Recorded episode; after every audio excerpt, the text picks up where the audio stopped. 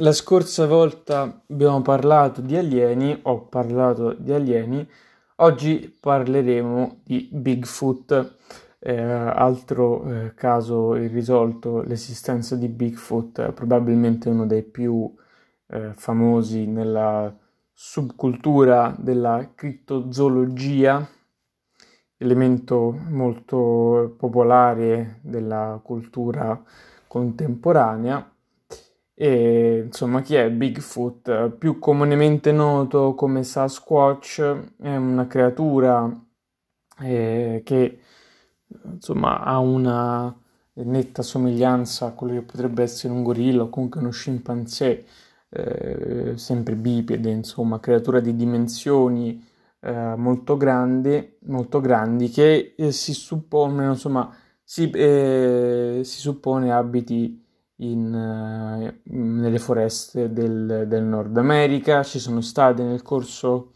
della storia svariati eh, avvistamenti, come al solito, un po' come Loch Ness, no? il mostro di Loch Ness, fotografie, prove molto, eh, anche video, eh, registrazioni audio, eccetera, tutti, eh, tutte prove che sembrano eh, mostrare Bigfoot, anche ad esempio le, mm, si sono fatte svariate, mm, eh, come dire,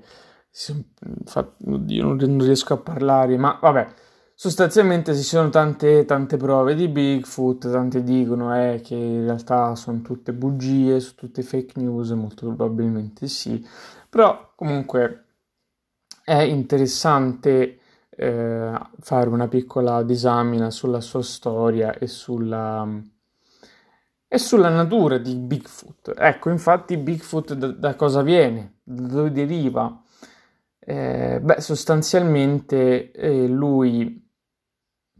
è una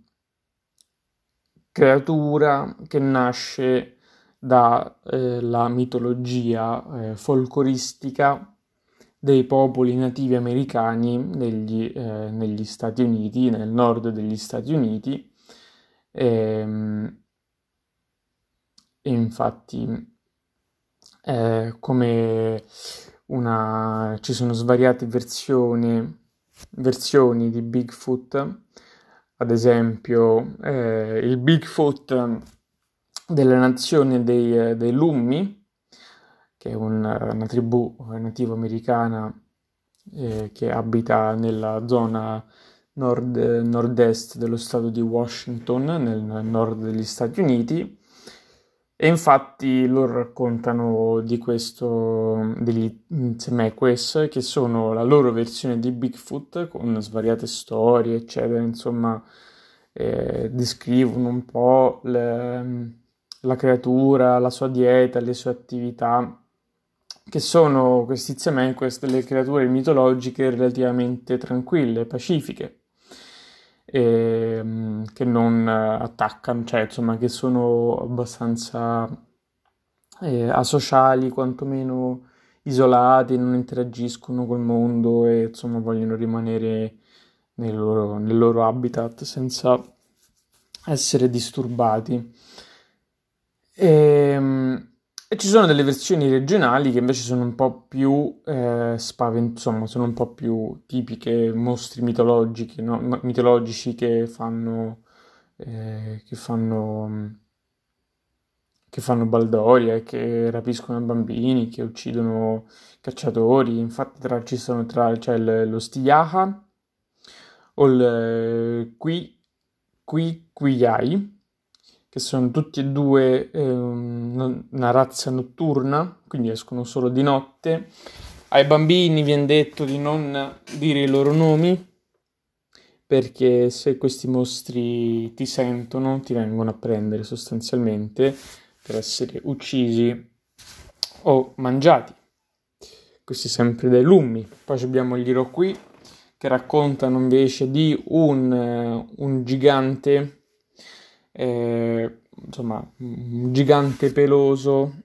di dimensioni enormi, aggressivo, con una pelle eh, dura come la roccia, che loro chiamano eh, l'Otne Yarhe, o il gigante della roccia, gigante di roccia, eh, o anche conosciuto come il Genosqua. Eh, diciamo eh, sempre questa creatura simile allo, allo Stiaca notturna che rapisce bambini, che ti viene a prendere, che eh, insomma che molesta i eh, cacciatori, che ti tormenta, cose varie. Insomma, vabbè. Poi invece abbiamo eh, delle, dei racconti risalenti all'847 di un certo Paul Kane eh, che frequentava molte tribù eh, native americane che gli raccontano eh, di, degli eh, gli Skukums. Questi Skukums, una razza cannibalistica di uomini, di, di uomini che eh, abitano nel, sulla vetta del monte Sant'Elena, nel sud dello stato del Washington.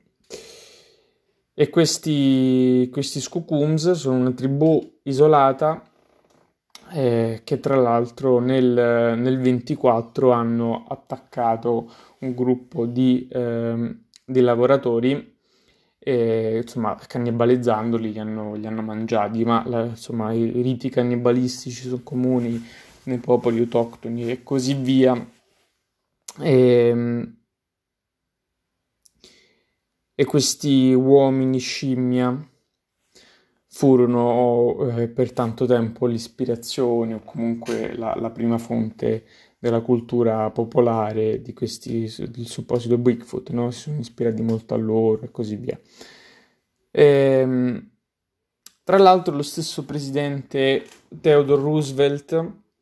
che era noto per sua, il suo amore della caccia e così via, in un libro pubblicato nel, nell'893, The Wilderness Hunter, il cacciatore selvaggio, cioè il cacciatore selvaggio, oppure Wilderness Hunter, il, il cacciatore eh, nella natura, beh, non so, non mi viene in modo come tradurlo, però non fa niente. Scrive una storia,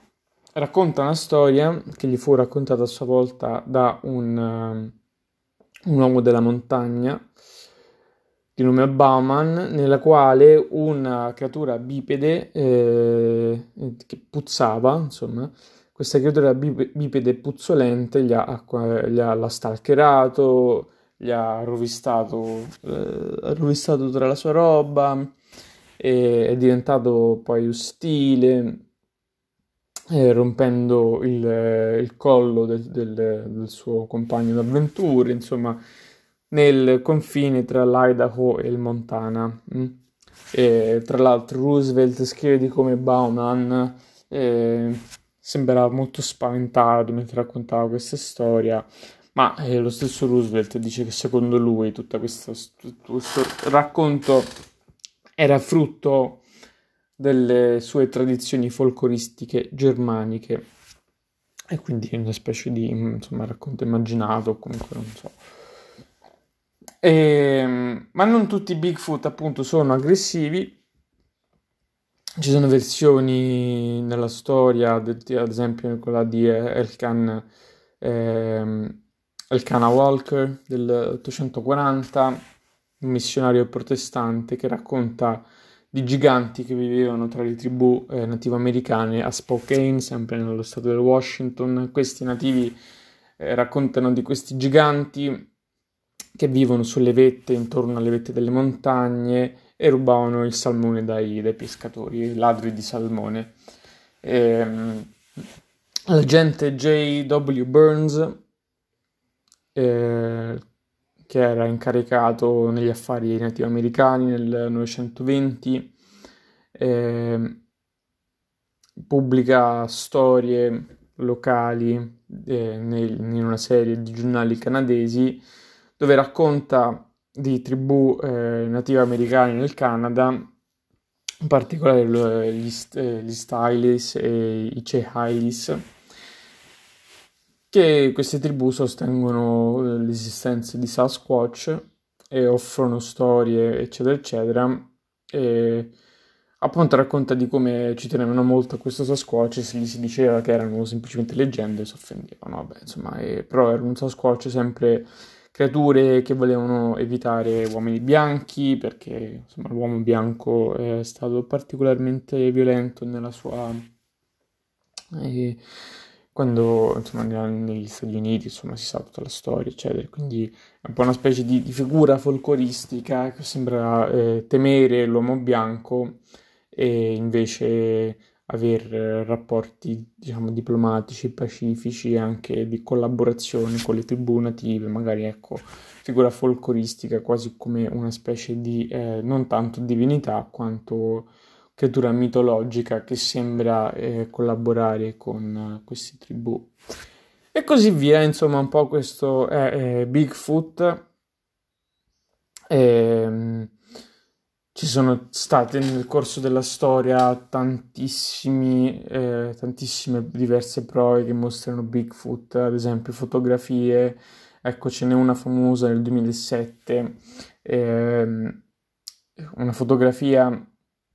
appunto eh, fatta da un, un'organizzazione che si chiama la Bigfoot Field Researchers, ecco questi sono la specie di,